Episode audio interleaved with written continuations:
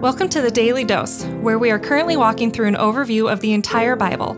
Join us today as we learn the story of Scripture and see God's redemptive plan through Christ from cover to cover.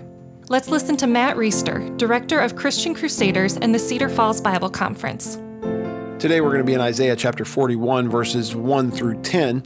Yesterday, Andrew introduced us to what he referred to as second Isaiah. And it's this idea that what happens from chapter 40 to 66 is different than what happened in verse chapters 1 through 39.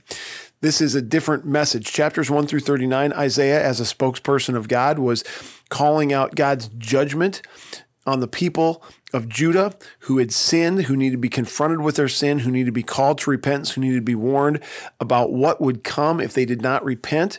And starting in chapter 40, the time frame has changed. So chapter 1 through 39 were before the Babylonian exile. Chapter 40 and following are after the Babylonian exile. So this audience is people of Judah God's family who has been exiled to Babylon because Judah was taken down by Babylon.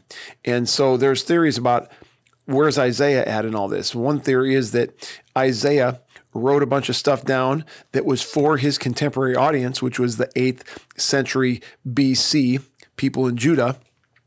And it's it had implications supernaturally for a different audience that is the exiled people of Judah in Babylon.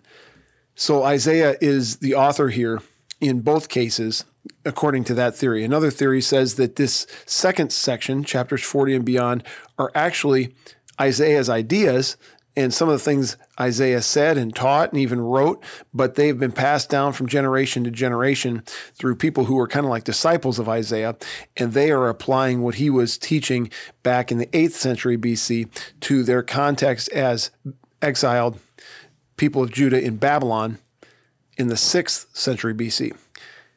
Whatever your take is on that doesn't really affect what we're going to read here today because this message is clear. It's a message of hope. It's a message of assurance for the people of Judah. And it's a message of assurance and hope for us today. So let's look at verses 1 through 4 to start with. Listen to me in silence, O coastlands. Let the people renew their strength. Let them approach. Then let them speak. Let us together draw near for judgment. Who stirred up the one from the east, whom victory meets at every step? He gives up nations before him so that he tramples kings underfoot. He makes them like dust with his sword, like driven stubble with his bow. He pursues them and passes on safely by paths his feet have not trod. Who has performed and done this, calling the generations from the beginning? I, the Lord, the first and with the last, I am he. These first four verses are actually referring to what God is doing supernaturally and sovereignly in the affairs of geopolitics in the area. This is referring to this person who's raised up the king from the east. This is Cyrus, the king of Persia. The reason this is a message of hope for the people of Israel is because Persia is going to come and sweep out Babylon and when Babylon is taken down by Persia, Cyrus is going to allow the people of Judah that are exiled in Babylon to go back to Jerusalem. They'll go back and they'll reestablish the city walls, they'll reestablish the temple and the worship in the temple. We read about that in Ezra and Nehemiah. And so God is sovereignly raised up this king, this superpower, Persia, to come and deal harshly with the Babylonians for the purpose of getting the people of Judah the people of his family, the seed of Abraham, the Israelites, back to Jerusalem so that his redemptive plan for the world can go forward. The redemptive plan that ultimately culminates in the coming of Jesus Christ, the Messiah, the perfect king, the perfect sacrifice who lives a perfect life, then dies a sinless death, paying the penalty for sin that we owe and rising from the dead to defeat sin, death, and the power of the devil so that anybody from any tribe, tongue, and nation, all the way into 2021 AD, Anyone who puts their faith and trust in Jesus Christ can have his righteousness, can be redeemed before God, can have their sin forgiven, and part of his family and part of his kingdom forever. So God is saying that uh, Isaiah is saying through God is saying through Isaiah that that God is sovereign over these world affairs for the purpose of his redemptive plan.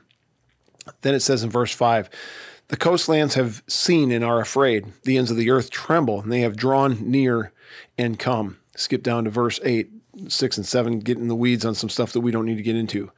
But you, Israel, my servant, Jacob, whom I have chosen, the offspring of Abraham, my friend, you whom I took from the ends of the earth and called from its farthest corners, saying to you, You are my servant. I have chosen you and not cast you off. Fear not, for I am with you.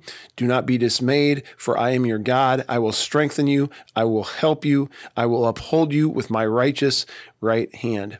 So God is reaffirming his promise to his people, not just his people categorically, but those of among from among his people who are faithful to him.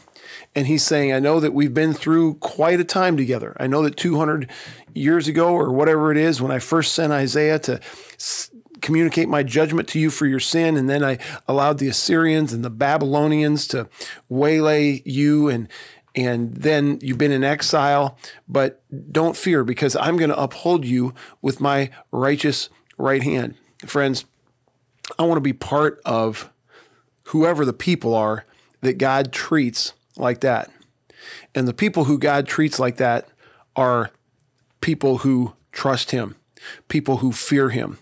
In a new covenant sense, what we know now that they didn't know specifically back then, this is people who trust Jesus Christ. Because when we trust Jesus Christ, many things happen to us. We're forgiven, we are reconciled to God, we are clothed with the righteousness of Christ, we're indwelt with the Holy Spirit, but we are grafted into His family and he treats us like covenant sons and daughters the way he intended to be in relationship with his chosen people, Israel.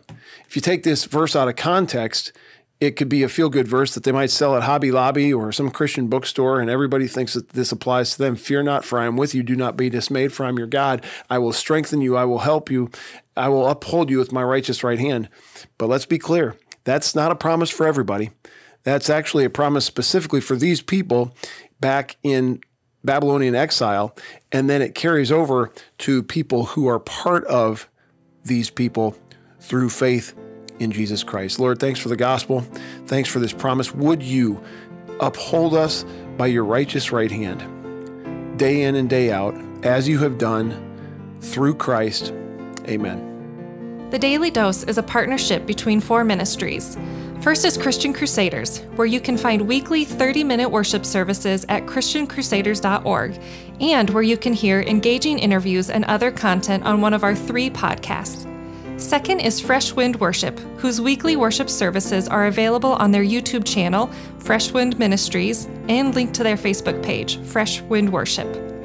Third is the Cedar Falls Bible Conference, whose conference videos are available at cedarfallsbibleconference.com. And please consider joining us for our 100th annual conference on Saturday, July 31st through Saturday, August 7th in 2021. If you or someone you know could benefit from an anonymous online Christian mentor, please visit issuesiface.com, which is provided by Power to Change Digital Strategies, our fourth partnering ministry. Please subscribe to this podcast, leave a five star review, and prayerfully consider financially supporting one of our partnering ministries. And check our episode notes for links and more details. Thank you for listening, and may God richly bless you.